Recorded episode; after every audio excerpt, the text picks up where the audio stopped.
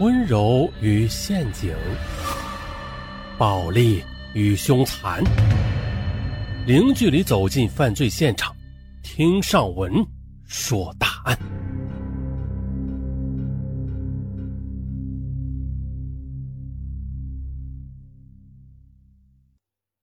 今天咱们说的这起案件啊，名气很大。但是呢，现在看起来的话，却有很多地方让人迷惑不解。两名作案凶手啊，甚至啊，至今还有一人的身份不明。那他们作案的理由是什么，也很让人费解。一九九八年二月十四日是西方的情人节，武汉市过这个节的人不多啊，只有一些年轻人，尤其是武汉的大学生，买了鲜花和巧克力，准备送给自己的恋人。也就是在这一天上午十时八分，武汉长江大桥上却突然发生了大爆炸。这次爆炸的一瞬间，便造成了很大的伤亡。当时呢，有个中年人乘坐的车辆距离爆炸的公交车不远。多年后，他回忆：“啊，当天呢，我是要去市区看病的，搭邻居的卡车过大桥。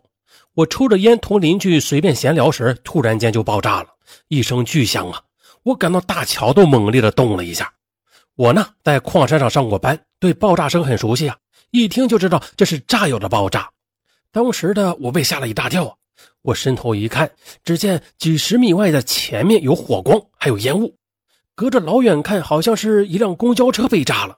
我判断是什么人偷偷携带了炸药吧？啊，搞危险运输，结果不慎爆炸了。啊，那个年代啊，人都比较老实，周边司机纷纷下车救人。我下车就往前跑，跑了几十米，腿就软了。哎呀，这公交车几乎被炸毁了，乘客被炸的是七零八落，尸体残肢到处乱飞呀！我当时看到一条穿着裤子的大腿挂在一辆车子的顶上，司机哆哆嗦嗦的把残肢取下来。我还看到半个手掌砸在铁栏杆上，落在地上。当时这只手离我很近，我看出来了，这是一个女人的手，因为上面还涂着红指甲。当时我是被吓住了啊！不过这还不算。最可怕的是有个半截的身体，也不知道是男是女，最少是被炸飞了二十多米吧，肠子流着满地都是。呃，等我跑到公交车旁边，呃，才发现这死的和没死的人已经被周边的群众基本都拖出来了。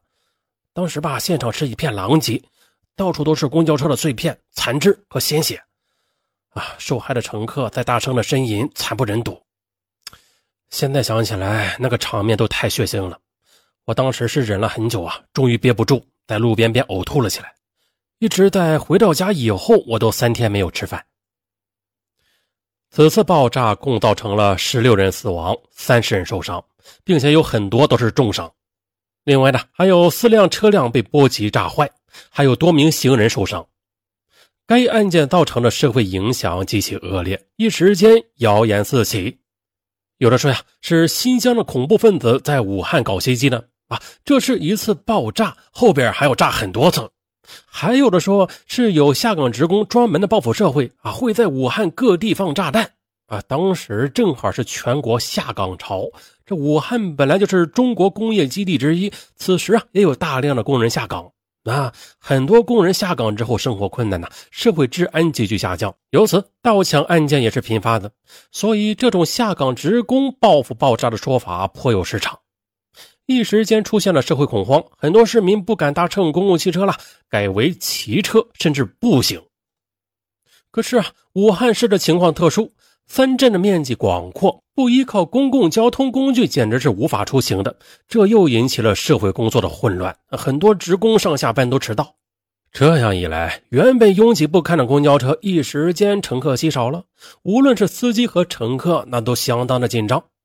果不其然的。第二天，一辆公交车路过一条小街，街上有家木料商店正在搬家，将一些零碎的旧木料当街烧毁。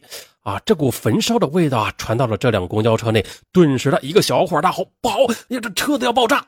这一句话一出，车内大乱，乘客喊着嚷着要下车，司机啊也是慌张，当街的将车停下，火速的打开车门，随后自己也跳车逃跑。接着，十几个乘客你推我挤的冲下车啊，哭爹喊娘的。而跑在第一个的老汉还被后边的人推了一个大跟头，这额头都给摔破了后来发现只是焚烧木料的误会之后，但是啊，这十几个乘客没有一个再愿意上车，分头的步行离开了。而另外一辆公交车那就更夸张了。一个记者回忆，当时吧，我正准备下车呢，突然砰的一声巨响，巨响之后，车上不知谁惊呼：“哎呀妈呀，炸弹爆炸了，快跑呀！”一时间车内炸了锅啊！司机也顾不上打开车门，自己跳车先跑了。乘客们无奈啊，纷纷打开窗户跳窗逃走。我呢，当时也准备跳窗，但是旁边有个姑娘受惊过度，一屁股坐在我的鞋子上啊，拉也拉不动。我们两人就被困在车上，其他人都跑了。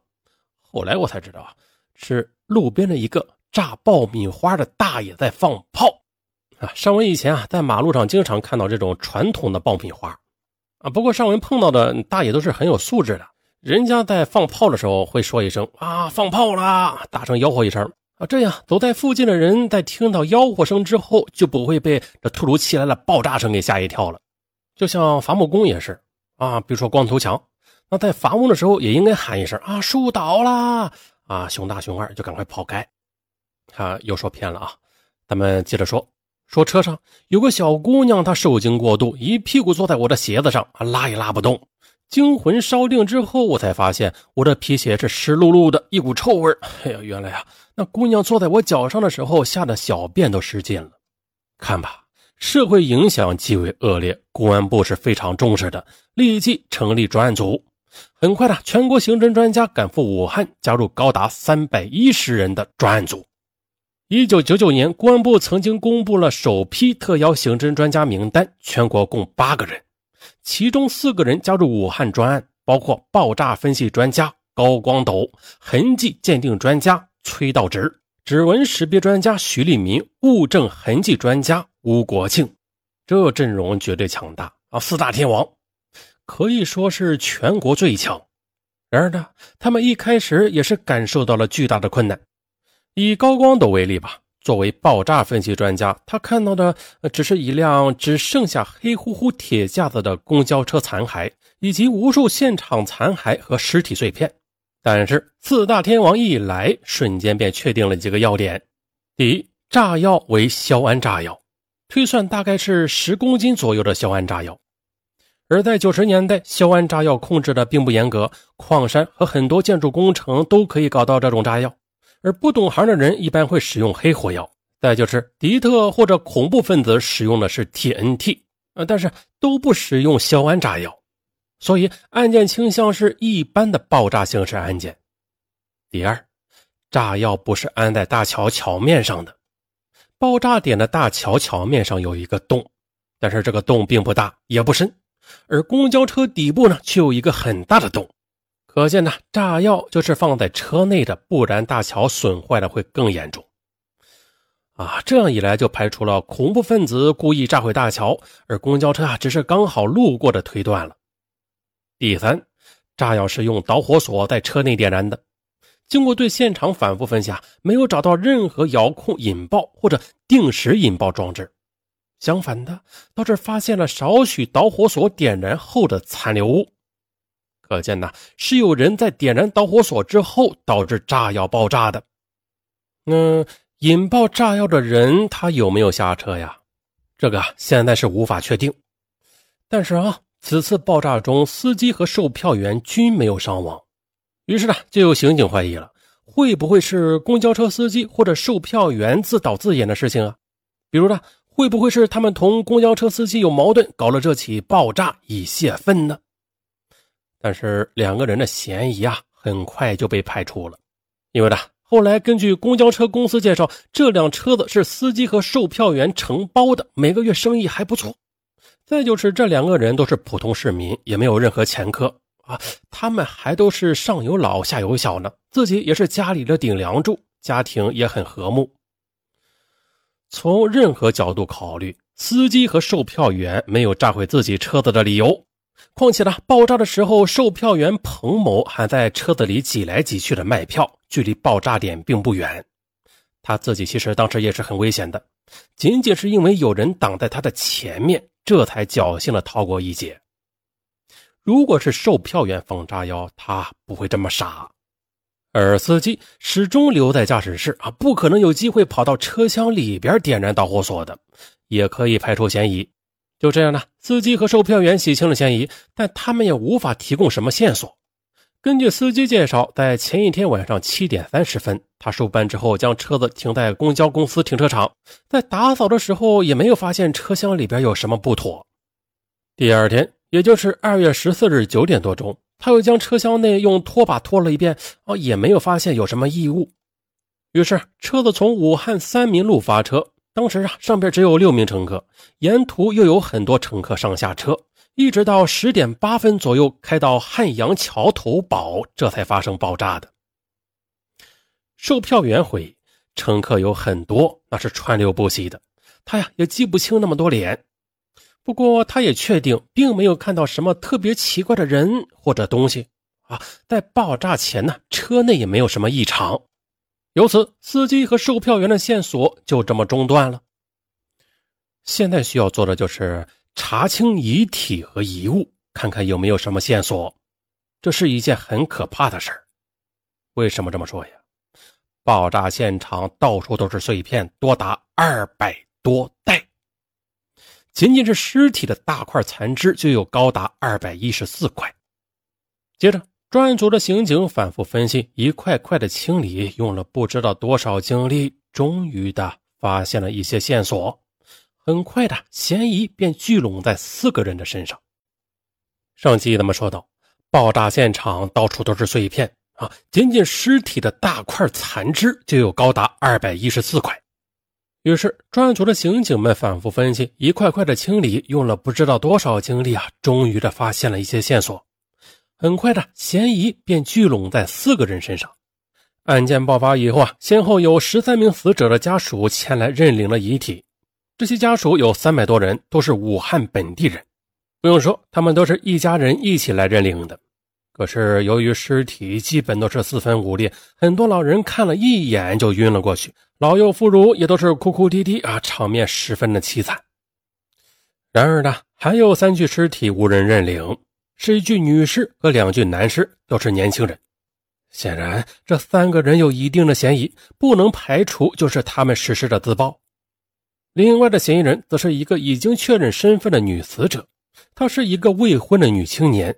在清理遗物时，发现这个女孩的背包里边有发现类似于遗书的一页纸，这页纸写的很有文学性啊，似乎是因为被男朋友抛弃了啊，所以女孩选择了自杀。专案组认为啊，这个未婚女青年有高度的可疑，立即进行了调查。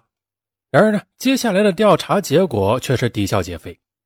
这是一个很喜欢文学的女青年，经常进行各种文学创作。在他家里啊，找到了类似遗书之类的感情文章，至少有几十份，那跨度长达一年。专案组这才恍然大悟啊，难怪这份所谓的遗书是写在一个多月前呢。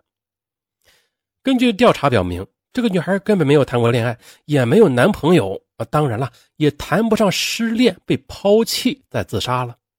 况且这个女孩她从来没有接触过炸药，也没有任何爆破知识。呃，有很多邻居看到，当天他出门时只背了一个小包啊，不存在携带高达十公斤的炸药上车的，所以这个女孩只是一个可怜的受害者，根本不是凶手。这边高光斗他们反复测算，发现啊，没有人认领的三具尸体有更多的嫌疑。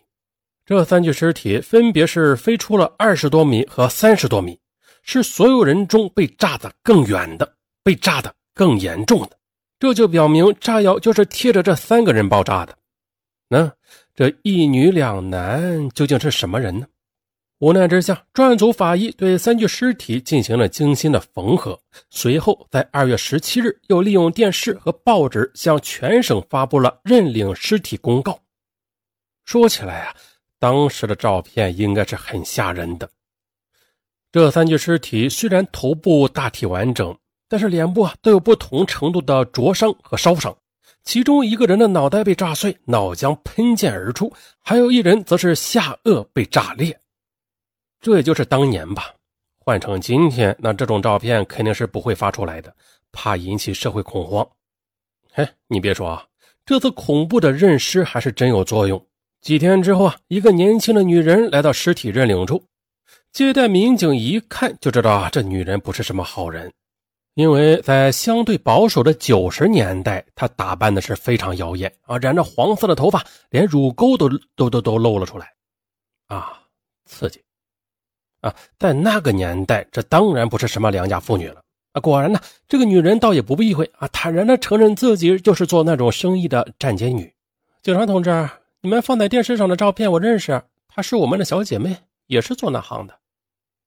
你没有认错吗？没有，你看，他这里有颗痣，还有，你看这，这个双眼皮是和我当时一起做的手术，我不会认错的。那他是本地人吗？不是，他和我一样，都是那什么省什么市的人。什么省什么市啊？不是啊，不能说，说了之后有些听友哈。他会钻牛角尖儿，他找茬找茬找什么茬？我悄悄告诉你啊，就是有些人吧，你说到他们当地的一些不好的事情的时候，即使你说的这个事儿是真的，但是他们也都说你黑他们。呃，好吧，我表示理解。那你继续说吧。嗯嗯，我们是老乡。他家是乡下的，看不到湖北的电视，也看不到这个认尸通知的。那他失踪了好几天了，你怎么现在才来呀？我们不是一起做生意的吗？只是老乡，平时每个周末都在一起打打牌而已。上周末他没有来打牌，我也没有多想，以为他忙着做生意或者身体不舒服呢。要不是昨天我在出租屋里看电视，看到了你们的认尸照片，我还发现不了。那今天我就来了。好。我们要谢谢你。那你觉得爆炸是他搞的吗？不可能，绝对不可能。他这人性格特别开朗，我们都戏称他为傻大姐。嗯，他平时也就是吃吃喝喝、打打麻将。对了，他还在老家县城有门面房出租呢。他说干完了今年就回老家做老板娘去了。他怎么可能去自杀呢？嗯，确实，这个小姐没有说假话。根据专案组深入调查，这个小姐的经济条件确实还不错。在老家有门面出租，还有自住房，出来卖淫的时间呢也不长。他呀还颇有一笔积蓄，这种情况下看不出他为什么要自爆啊。而且根据他的邻居回忆，案发前几天啊这个女人表现的完全正常，吃吃喝喝，嘻嘻哈哈，甚至还通宵打麻将啊，也没有任何悲观厌世或者极端的思想。况且这个小姐完全不懂爆炸，也没有搞到炸药的渠道。嗯，这个嫌疑人也就被排除了。剩下的嫌疑人吧，就是这两具无名男尸了。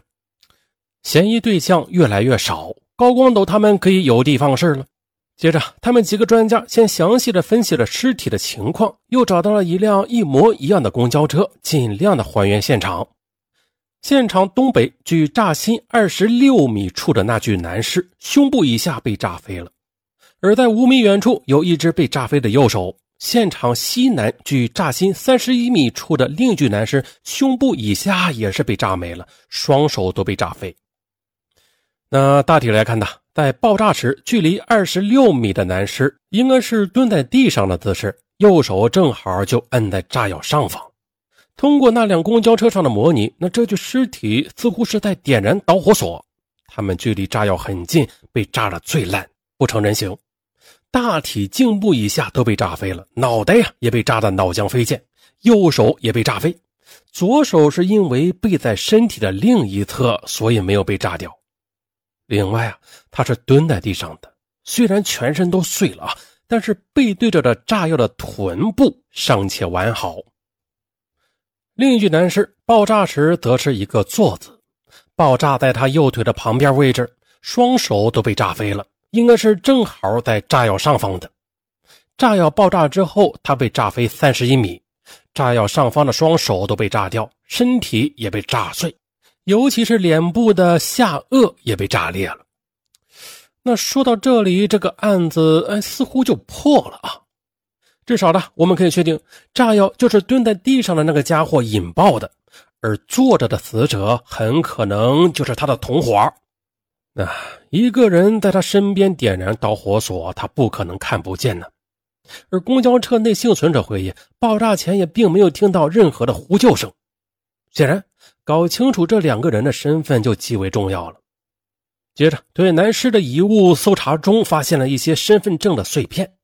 经过拼接和技术还原，可以看出唐喜林，江西武宁县原村等字样。当时在武汉住宿都需要用身份证登记。专案组立即调查全市的旅店，赫然发现桥口区某招待所的登记上有唐喜林三个字这个招待所距离爆炸的公交车车站只有几分钟的路程。根据服务员回忆，唐喜林呢是和一个叫做齐新贤的男人一起住宿的。专案组立即对他们住过的房间进行调查，旅馆地面已经打扫过，无法检测到有没有炸药残留。不过，在床底下还是找到了一小截的爆炸的导火索。嗯，看来唐喜林、齐新贤两个人具有重大的嫌疑。齐新贤的身份不明，专案组紧急的赶赴唐喜林的老家武宁县，寻找被炸死的唐喜林的家属。可是，面对专案组的询问，武宁县的警方却感到莫名其妙了。唐喜林是公安局的一个干部的亲戚，就在两天前呢，刚刚在一起吃过喜酒啊，根本不可能被炸死在武汉呢。专案组赶到唐喜林家里啊，唐喜林也是目瞪口呆。很多人可以证明啊，这半年内唐喜林根本就没有离开过老家，嗯，这是怎么回事啊？经过专案组提示，唐喜林这才恍然大悟啊，原来啊。早在去年的七月份，唐喜林去武宁县乡下的大巴车上，身份证被人偷走或者丢在车上了。于是啊，唐喜林后来去重新申请办理了身份证啊，也没有当回事。那有可能啊，这个身份证是被爆炸犯搞到了手，用它来登记，借此来隐藏身份的。接着，专案组让唐喜林辨认了两个男死者的照片。嗯，唐喜林回答没有见过这些人。专案组的刑警们闻言，一瞬间变得很沮丧。看来齐新贤的身份证恐怕也是假的，十有八九也是偷来的。那么，真正的齐新贤也不会认识这两个死者，案件线索由此断了。可即便如此，专案组还是进行了调查。武汉招待所服务员并不知道齐新贤是哪里人，但表示啊，齐新贤的口音和唐喜林很接近，两人用方言聊过天。警方的语言学家经过反复分析，认为他们两人说的都是江西武宁方言，而唐喜林的身份证应该就是被死者之一在武宁县借机偷走的。那么，这个齐新贤应该也是武宁人。于是啊，根据武宁警方的调查，哎，这里确实有一个叫齐新贤的人。专案组立即赶到他的家里。接着上回说。根据武宁警方的调查，这里确实有一个叫齐新贤的人。太好了，专案组立即赶到他的家里。让专案组极其兴奋的是，齐新贤他认出了其中一名死者。齐新贤介绍，这个死者自称叫做曹军，两个人在前一年的八月都是在武宁的罐头厂打工。当时吧，曹军向齐新贤借了身份证，一周后说不小心给丢了啊，赔了他五十元钱。齐新贤吧也没有在意，重新办理了身份证。根据齐新贤的介绍，曹军几个月后便离开了罐头厂，去全国各地游玩了，同时还在街头卖画。曹军似乎是武宁县的农民啊，写的一手好字，也颇能画几笔。嗯，不过他卖字卖画的生意并不好。在一九九八年一月，花光了积蓄的曹军又回到了武宁县城的一家旅馆打工。专案组赶到这家旅馆调查曹军，出人意料的事儿发生了。旅馆老板不但认出死者之一就是曹军，还认出自称唐喜林的那个人，就是旅馆另一个打工者，叫做邹昌利。老板说，他只知道曹军是武宁人啊，却不知道他的家在哪里，也不知道这是不是真名。而邹昌利呢，则是他一个熟人介绍的。就住在石门楼镇的某村。邹昌利的父亲早亡，母亲改嫁以后，辛苦的将他养大了。专案组立即提取了邹昌利母亲的血样，准备进行身份鉴定。在一九九八年，全国还只有北京和上海才能够做 DNA 的检测，因为啊，该案是很重大的案件，得以获得 DNA 的鉴定资格。很快的，鉴定结果出来了，确认了死者确实就是邹昌利。呃，确定死者是邹昌利以后，这案子的侦破似乎就是豁然开朗了。显然，邹昌利确实是高度可疑的。众所周知，江西武宁县是全国的钨矿基地啊，这里有很多钨矿，炸药那是常见的东西，并且呢，邹昌利也曾经在钨矿打过工啊，就是负责装炸药放炮，具有爆炸知识。另外的，在案发前的二月七日，邹昌利曾经同曹军一起去过堂姐家暂住啊，带着一个编织袋，而堂姐当时也曾经打开过袋子，哎呦，发现里边是炸药。嗯，不过当时倒卖炸药是寻常事儿，堂姐认为邹昌利是在做这种生意呢，也就没有在意。啊，这些炸药就是邹昌利从之前矿山的一个工友那里买的，一共有十公斤。二月八日，二人离开江西武宁县去了武汉，十四日便发生了爆炸。邹昌利购买的炸药、导火索、装炸药的编织袋都是同现场非常吻合的。根据现场分析，在爆炸时，邹昌利是侧坐着，而曹军就是蹲下来点燃导火索的人。那么，曹军他又是谁呀？啊，对不起，直到今天我们都不知道曹军他究竟是谁，啊，只知道曹军是个假名。仔细看来，曹军还是颇为神秘的，行踪诡异。专案组又找到曹军暂住的出租屋啊，找到了他的指纹。经过对比，可以确定曹军就是另外一名无名男士。在出租屋里，警方还找到两个身份证。根据调查，这两个身份证啊也是借来或者偷来的。在出租屋里还找到一枚雷管，还有一幅字画和一首诗，诗写的吧很忧伤。然而，画像和诗歌都没有署名。所有认识曹军的人啊，也都不知道他真实的姓名、年龄和住址。那曹军他为什么要刻意的隐瞒自己的身份呢？正常来说啊，这样携带多个身份证的，不是流窜江湖做非法生意的犯罪分子，就是跑路的负案的在逃人员。那么，邹昌利和曹军为什么要做这个案子呀？专案组认为是悲观厌世，报复社会。嗯，邹昌利家境贫穷，无钱娶妻，只能去做别人家的上门女婿。在江西农村，这是很丢脸的事儿。邹昌利和这家女孩谈起恋爱，得到双方家人的认可之后，却还没有领证。可没想到啊，这家女孩又嫌弃邹昌利的性格懦弱，又和其他男人谈起了恋爱。邹昌利知道之后非常郁闷，曾酒后对女孩说要报复她，啊，报复社会，甚至说要炸火车、炸汽车。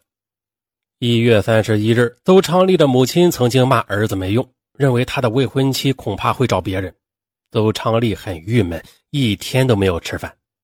所以，专案组认为邹昌利由此是闭关厌世了，同曹金一起去武汉长江大桥自爆自杀，借此来报复社会。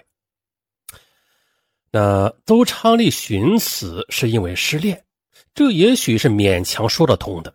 那曹军呢？专案组的解释是，曹军和邹昌利可能是同性恋情人，理由是两人曾经同睡一张床，同抽一根烟，甚至同吃一样东西，似乎不是普通的好哥们的尺度。嗯，两人是同性恋情人，所以啊，选择在情人节这天自曝殉情。然而啊，我们稍加分析就会发现有很多不能自圆其说的地方。邹昌利和曹军关系密切啊，但是没有人看到他们有什么实质性的同性恋关系。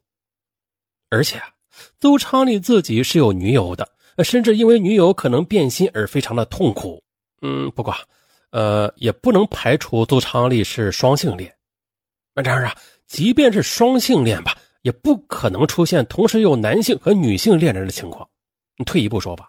如果邹昌利真的同曹军是同性恋情人，甚至可能一同殉情自爆，那显然感情是非常深厚的，远远超过变心的女友。那么，邹昌利还有什么理由因为失去女友而悲伤到自杀呢？这是互相矛盾的。再说曹军，他为什么自杀呀？依据只在曹军写的一首诗啊的结尾。在美丽的地方结束我并不美丽的人生。但这首诗可能只是文学创作啊！曹军当时是旅游卖画嘛，到黄山景区时也已经是身无分文了，呃，才有感而发的写道。而实际上，曹军并没有在黄山自杀，所以这诗可能就像是上面提到的那个女青年一样，只是一种忧郁的文学作品而已。所以啊，用它来作为自杀的依据也是颇为勉强的。这案件还有很多让人困惑的地方，比如的曹军他究竟是什么人？他为什么隐藏自己的真名，携带多个身份证到处游荡呢？上边也说了。这种人不是逃犯，就是走江湖的职业犯罪分子。那普通老百姓不会这么做。而邹昌利如果只是懦弱的绿帽男友，那他为什么盗窃唐喜林的身份证还多次使用啊？要知道，邹昌利盗窃唐喜林的身份证是在好几个月前啊，当时呢还没有女友出轨这回事啊。再说了。邹昌利他没有预卜先知的能力，不可能当时就想到未来会自杀或者报复社会吧？啊，去提前的盗窃身份证。另外的，邹昌利和曹军既然已经决定自爆了，那他们还有必要沿途掩饰自己的身份吗？嗯，为什么他们在武汉住店还是以假身份证登记呀？这些都是让人迷惑不解的地方。另外，爆炸的时候推测是曹军蹲着点燃的炸药。而邹昌利啊是侧身用双手放在炸药上方的，那这个姿势就有些奇怪了，啊！曹军的动作咱们暂且不谈，但是邹昌利的造型啊可以说是主动求死，啊，也有可能是发现导火索被点燃以后试图进行阻止。无论有多少疑点，邹昌利和曹军都被炸死了，同车还死了十四个人，十六个家庭就这样破碎了。不过呀，有的人有家庭，而邹昌利和曹军其实并没有真正意义上的家庭。也许他们死后，也只有邹昌利的老母亲会为儿子流下眼泪吧。那情人节自曝殉情案，大家认为呢？好了，本案到此结束啊！喜欢的点赞、留言、加转发，上文感谢大家，拜拜。